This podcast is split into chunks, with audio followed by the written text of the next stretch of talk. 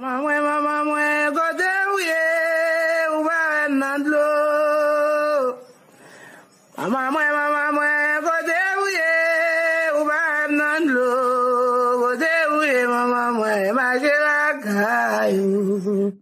welcome, Doctor Mimi Sheller. Thank you. Nice to be with you. Your book is titled Island Futures, Caribbean Survival, and the Anthropocene. Did I yeah. pronounce that correctly? Yes. Okay. Your mom, Estelle Scheller, what a world-class badass. Oh, uh, yeah. Yeah. You wrote this to her at some point in your life, quote, "Our interests and beliefs have converged at so many points that even while we may be separated by space, we always walk together with me, with, with me and my heart. Your life will always be a guiding light for me, the finest example I can emulate as I make decisions in my own life." Tell us about who she was and a little bit more about what she meant to you.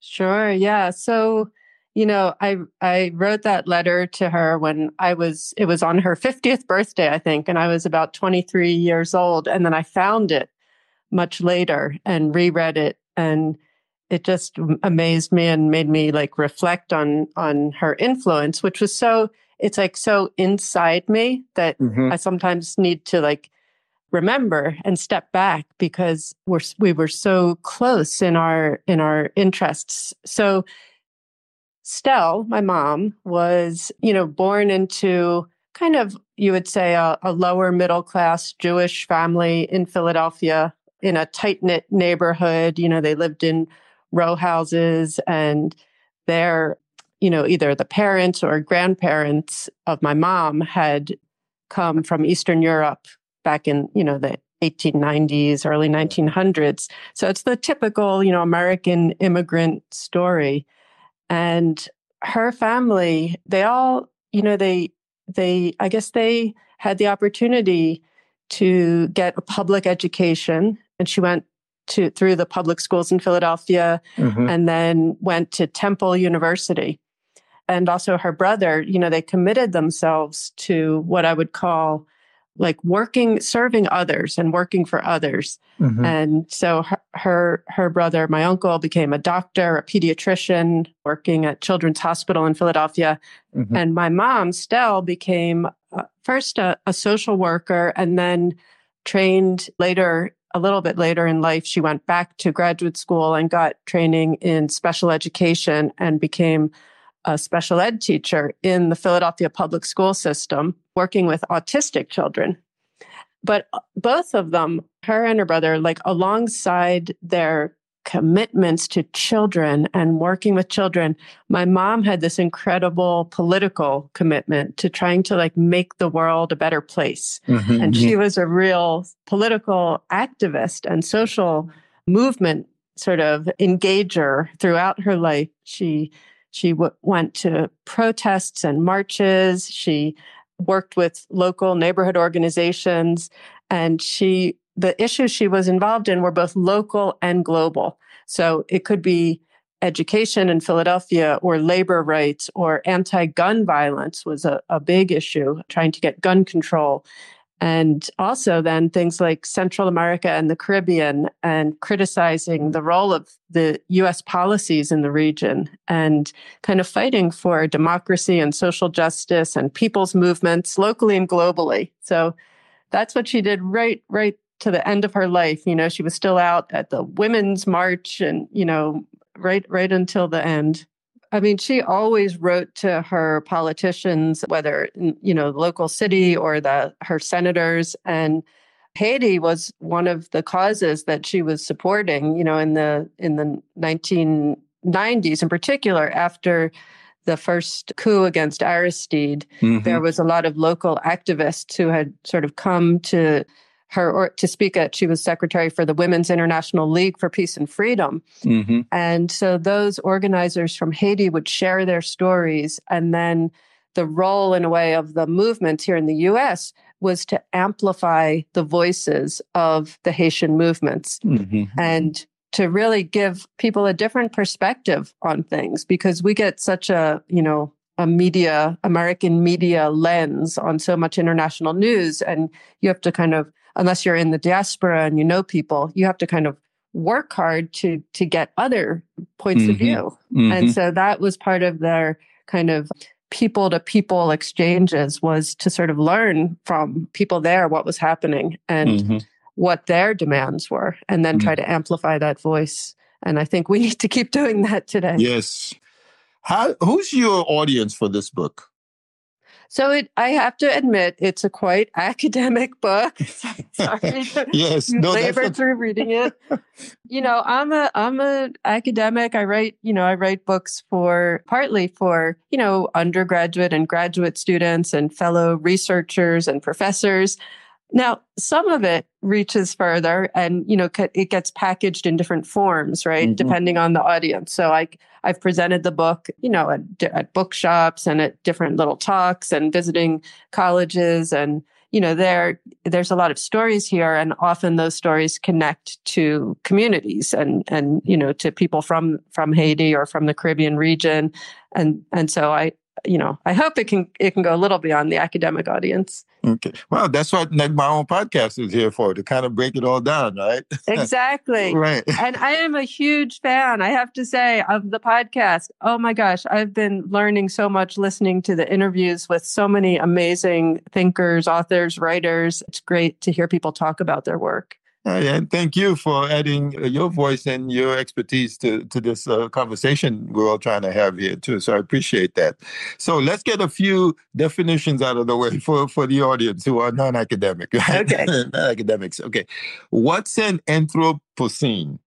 Okay. So that What's... big word, Anthropocene, is used to talk about the era in which humans have had such an effect on the Earth's systems that it's left a geological mark. So we we were living in the Holocene, right? You know, when you break up the the eras of of the planet, and there's was this argument that came that humans have actually changed the the geological era in which we live because it's so marked by human activity. Mm-hmm. Now there's a debate in the literature about when did this begin and how do we date it? And is it really something that is caused by anthropos, meaning like man, right? Mm-hmm. The human species, or is it actually more specific to some groups of, of people? That is, could we call it the Capitalocene because it's caused by capitalists, or mm-hmm. could we call it the Plantationocene because it actually is not just an era that began in the twentieth century, but goes back to the plantation economy, the slave trade, the huge movements of people and plants and animals and commodities that kind of kicked off the era of modern industrial capitalism, mm-hmm. which has left this geological mark, as we know now, through, you know, carbon dioxide in the atmosphere, but also through mining, through uranium radiation that's been left around the world, and plastics. Some people call it the plastic, plasticine. So mm-hmm. there, there's all these different like play on words and names that have been thrown around. I decided in the book not to go into like the debate on, well, what should we call it? Mm-hmm. I, I, I begin it with, you know, the Caribbean as the launching point of this kind of modern world that we live in and mm-hmm. that we're all trying to survive. And mm-hmm. I just use the word Anthropocene because it's become the most well-known of all mm-hmm. the words. Is it a cross-disciplinary word, or is it, you're a sociologist by training, right?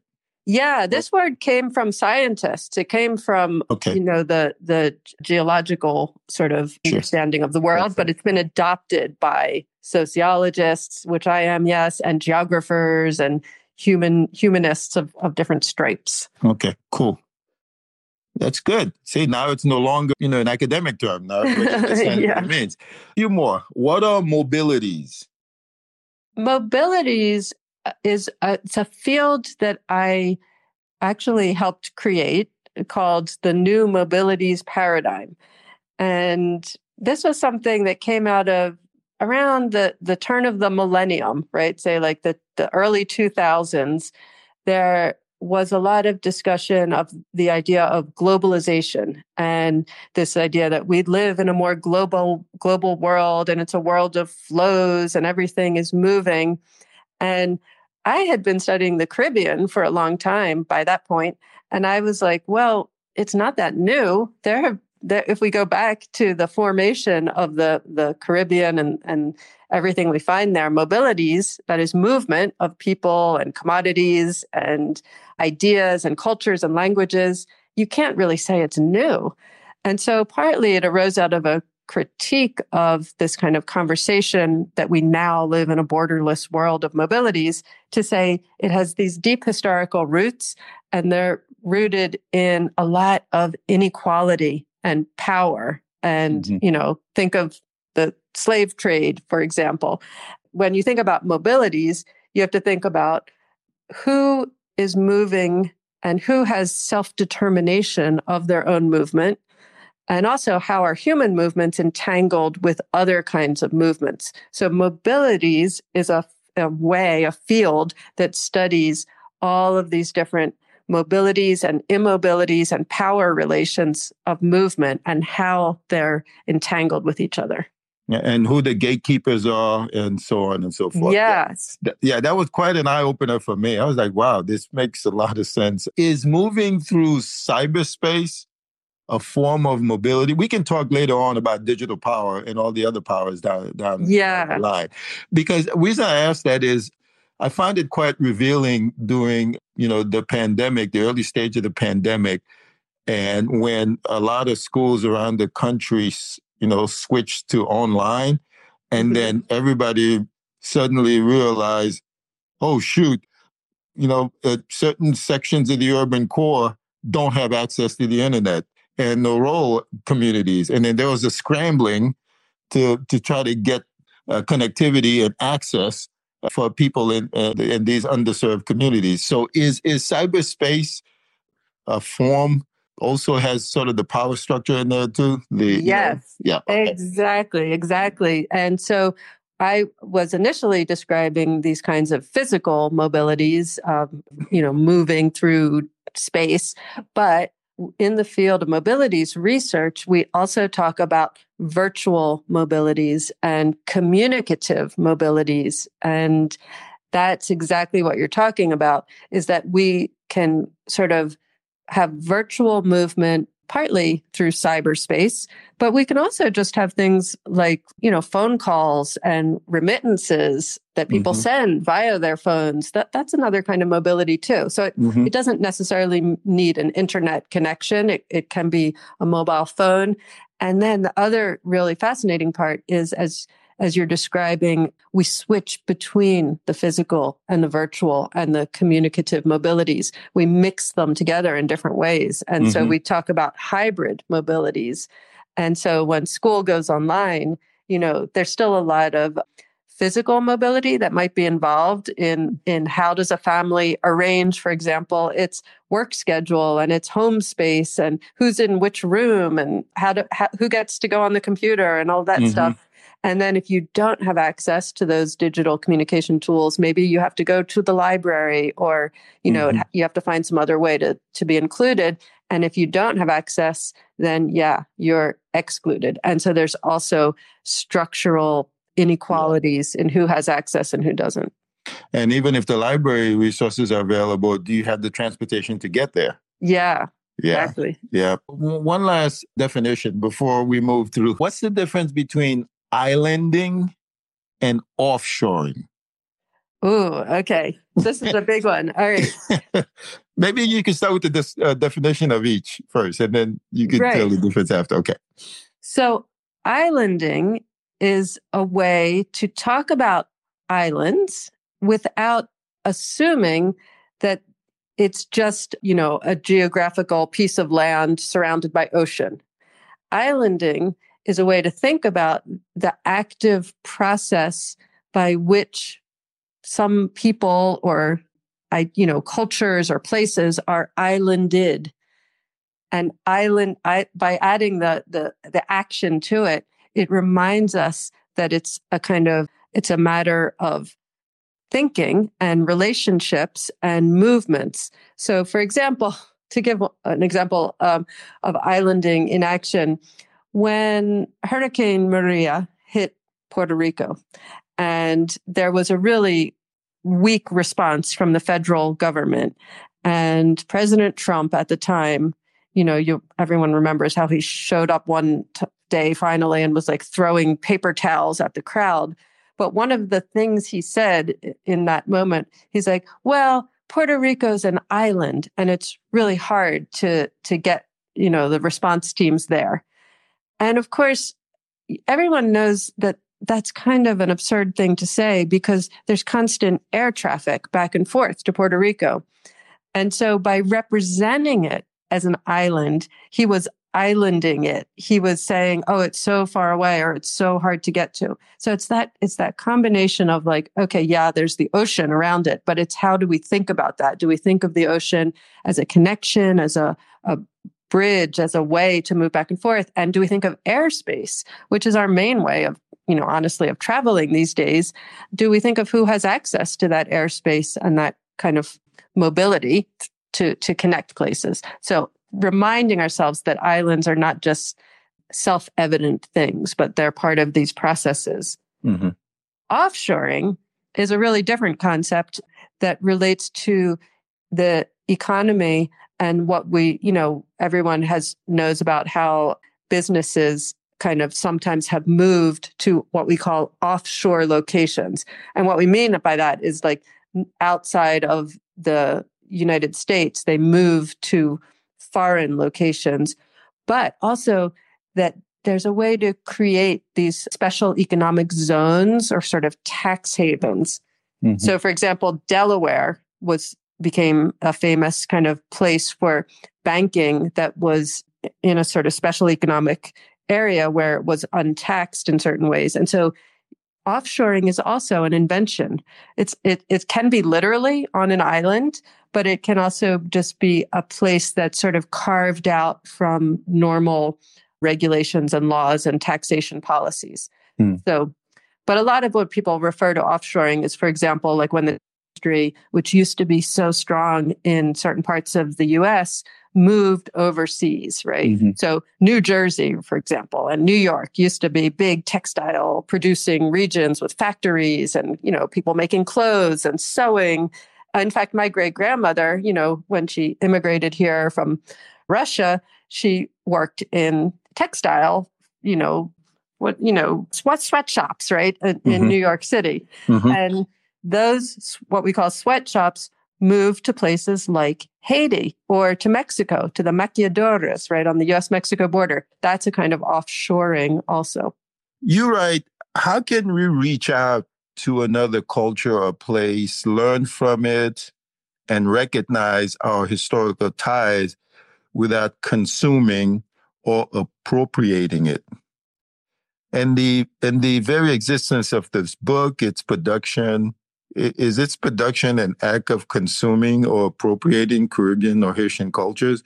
And if so, am I complicit by inviting you on the show?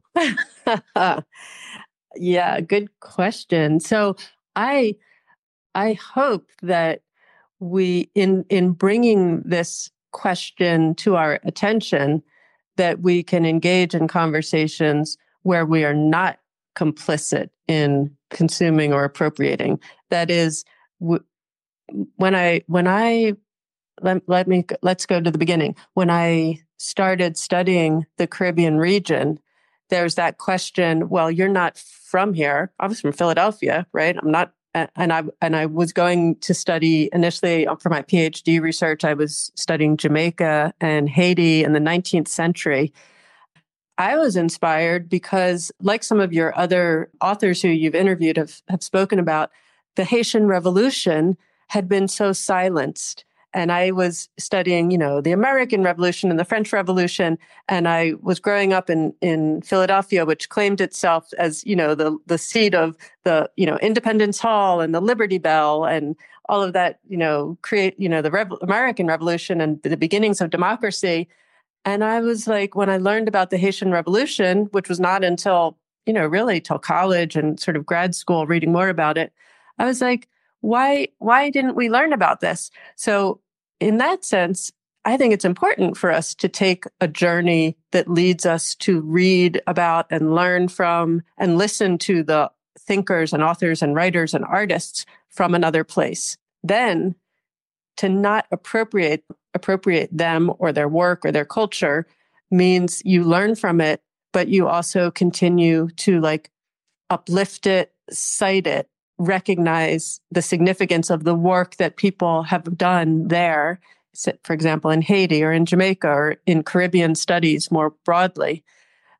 And so, you know, I'm thinking about that at the same time, very conscious of the mechanisms of privilege and structured inequality that allow some people to get P H Ds and do research and write books and get publicity and be on podcasts, you know? Mm-hmm. So, but I hope that things like your podcast are actually kind of bringing us together in conversations with the the places, the people, the audiences who inspired this work in the first place. As you, as you look across the uh, Caribbean region, uh, all the issues facing all these countries, you cite uh, transnational problems related to things like governance, mobilities, and, quote, the constant throttling of alternative visions of existence, unquote. And, and broad strokes, we can get into the details later. What's the through lines keeping these countries in the regions you cover in the book from developing on their own terms? What are some of the things you, you kind of noticed and they kept repeating themselves, whether it's, you know, it's uh, Puerto Rico or Haiti or what, what? Yeah. What stuck out to you? So, I mean, I guess the big I- issue would be what we might call extractive racial capitalism. And from, you know, from the moment Christopher Columbus showed up, right, and right through the, the eighteenth century period of revolutions and the nineteenth century period of industrialization into, you know, twentieth century and globalization, each phase of the, the, the so-called development of the Caribbean has been a form of extraction and exploitation of labor, of racialized labor, whether it was the initial effort to enslave the indigenous people there, then the, the African slave trade, then the indentured labor kind of movements of people from India or from China, as well as some from Europe as well. And the, then the more recent forms of like low-wage export processing zones, and also tourism, I have to say. Mm-hmm. They, they're each premised on this kind of exploitative and extractive system that takes the labor, that takes the natural environment, that takes the resources, mining, oil drilling, and and leaves basically a, ne- a negative deficit behind, right? Mm-hmm. It, what, which, you know, Walter Rodney theorized as, you know, underdevelopment, right? Your, how Europe underdeveloped Africa. And mm-hmm. the so that idea of underdevelopment, I think, as an active process probably underlies my my initial sort of understanding of the region. Mm-hmm. You write that you wanted to understand, quote, the ethics of r- relationality with other cultures into the ways in which we might potentially listen to one another. What, what do you mean by ethics? Ethics yeah. of relation, yeah, relationality. And what cultures were you referring to? The Caribbean and the West, or were it just the two main ones you had in mind? Yeah, no, and uh, well, anywhere really, but including Europe, Africa, the mm-hmm. Americas, broadly speaking. And that is to say that, you know, that there's the the representation of Haiti that we often see in the in the American media is as if it were somewhere else. It's somewhere not connected to us, and oh, it has all these problems, and then oh, why is it like that? You know, and what happened, and what makes it like that? And I want our starting point to recognize that we are already deeply connected. We are. Mm-hmm. in relation to what's happening there. So, you know, the the recent, somewhat controversial, big series of articles in the New York Times on the Haitian debt or so-called ransom kind of is what historians have been trying to bring to light for a long time, mm-hmm. and which I've been committed to writing about in my work for, you know, twenty years. I, in, in nineteen ninety-nine, I was writing about reparations and the debt that Haiti had paid and how we, we owed it to, to sort of pay that money back. So that's been on the agenda for a long time. And it's part of understanding our ethical relationship. So when we see poverty, when we see somewhere that's called the poorest country in the Western Hemisphere, to understand that our wealth, our privilege, our, you know, success in development is connected to that. They're part of the same process. Mm-hmm. And that applies across, you know, all, all the countries, really. It's not, it's not just the Caribbean, it's everywhere. Can you uh, tell us, expand on the community-based peasant democracy that you say offer a powerful set of alternative visions of what self-determination should be? Yeah, so this was so important to how I came into sort of understanding work on contemporary Haiti, is that, as you know, I started out as a historical sociologist. I started out doing archival work, and I was looking at the what were called peasant movements in the in the nineteenth century. And there had been, so, you know, a lot of people focus on the Haitian Revolution, right? And and it's really important to to unsilence that and to to recognize the world significance of the Haitian Revolution. But I became curious at the fact that about a generation or so after the revolution, there were political uprisings of people who who could be described using this word paysan, peasants, meaning small farmers, small landholders, and they were dissatisfied with the state of freedom or liberation or what they expected the revolution to deliver. And the same thing was happening in Jamaica after British emancipation. About a generation later, there was an uprising called the Morant Bay Rebellion. In Haiti, there was what's called the Piquet Rebellion.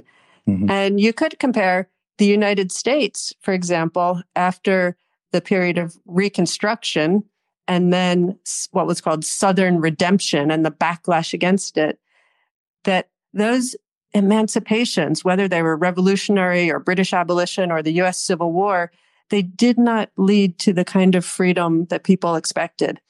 And what amazed me in the archives, when you start to read what were those people saying who were involved in those uprisings, those peasant rebellions, they were they were calling for true democracy. They wanted real political equality and participation and self-determination. And it was a critique of the way in which certain kinds of elites had taken over the, the state after the process of, you know, revolution, or in terms of the process of emancipation, they were never sort of fully included in the state. So when you look in those archives and you read what people are saying, I argue that that is true democracy, that that is the impetus towards democracy. It's not what's coming from, you know, the elites in Washington, D C, or in Philadelphia, or in British Parliament. It's what's coming from below, from the mm-hmm. peasants, from the people. And what they were doing was a kind of direct democracy. They were meeting in associations together. They were choosing their own leaders, and they were sharing land. They were combining work. They were doing like many things that we can think of as the roots of, of a, what I call a, a kind of public sphere, a counter public.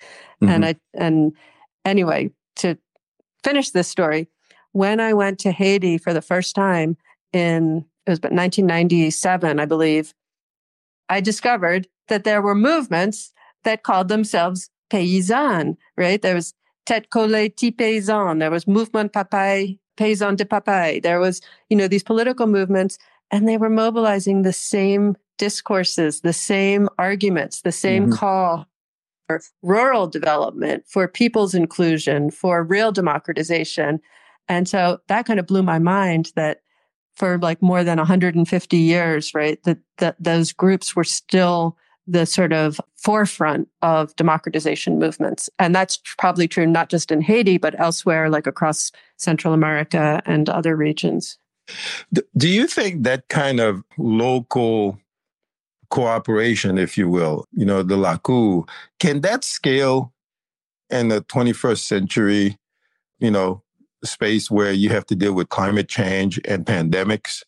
Or yeah. yeah, so can that scale at the local level? I get it, and you know, but is there is there is there a need for centralized, trusted government body to handle the twenty-first century type of issues that we have? Yeah. To deal with? Oh, that's such a good question because you know it's very easy to get caught up in what could be seen as a romanticization, right, mm-hmm. of these grassroots movements. Mm-hmm. And, and and I think that's a, a problem, a, social movements that engage in, in forms of sort of local or direct democracy, mm-hmm. is people say, well, that's not realistic. And can you scale that up? And you can't actually run a country that way. But on the other hand, I would argue that those the visions that those movements have have been, as as you mentioned, actively thwarted. They've been suppressed. They've been held back. So they haven't had the opportunity to sort of flourish and, and grow. Mm-hmm. And that especially in a world faced by climate change, when we talk about community resilience, when we talk about climate adaptation, more than ever, we need like locally based resilient communities that can kind of help govern themselves, that can help make decisions, that can help understand how decisions will impact on them locally.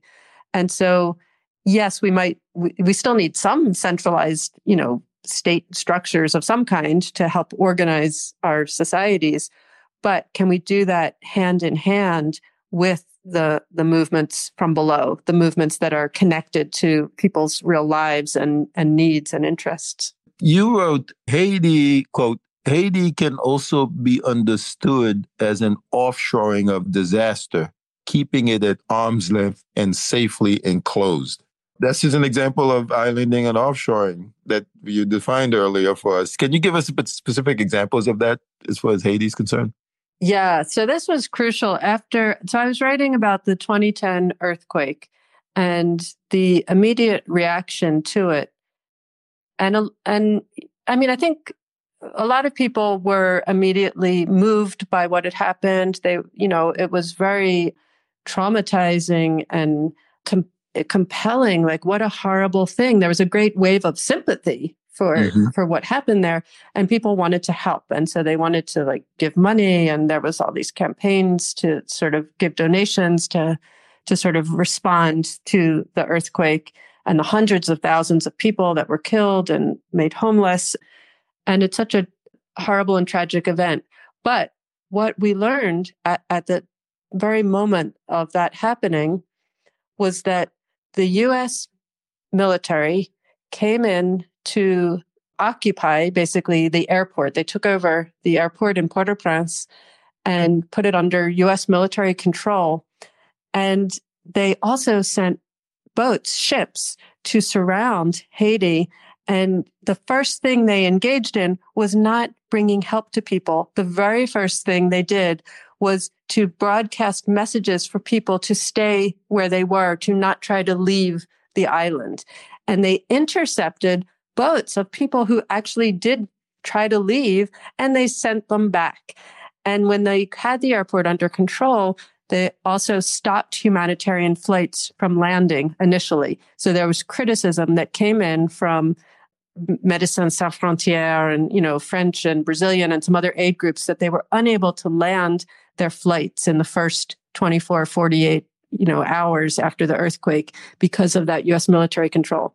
And that initial containment then, you could say, like extended into that entire emergency response mm-hmm. months, which was that Haitians were unable to move freely and seek relatives and assistance, you know, people who had connections in the United States uh, there were a few hundred thousand people who were able to leave who were either already had U S citizenship mm-hmm. or had visas and passports already in hand and could travel to the U S during this like traumatic moment when so many institutions had collapsed. But otherwise, the disaster, the, the a response was to contain it, to keep people there. And the people bringing aid were able to fly back and forth easily. Hmm. I hope you enjoyed this episode as much as I did. Please follow us on Twitter, Instagram, and Facebook at Neg Mawon Podcast. That's Mawon with a W, not an R.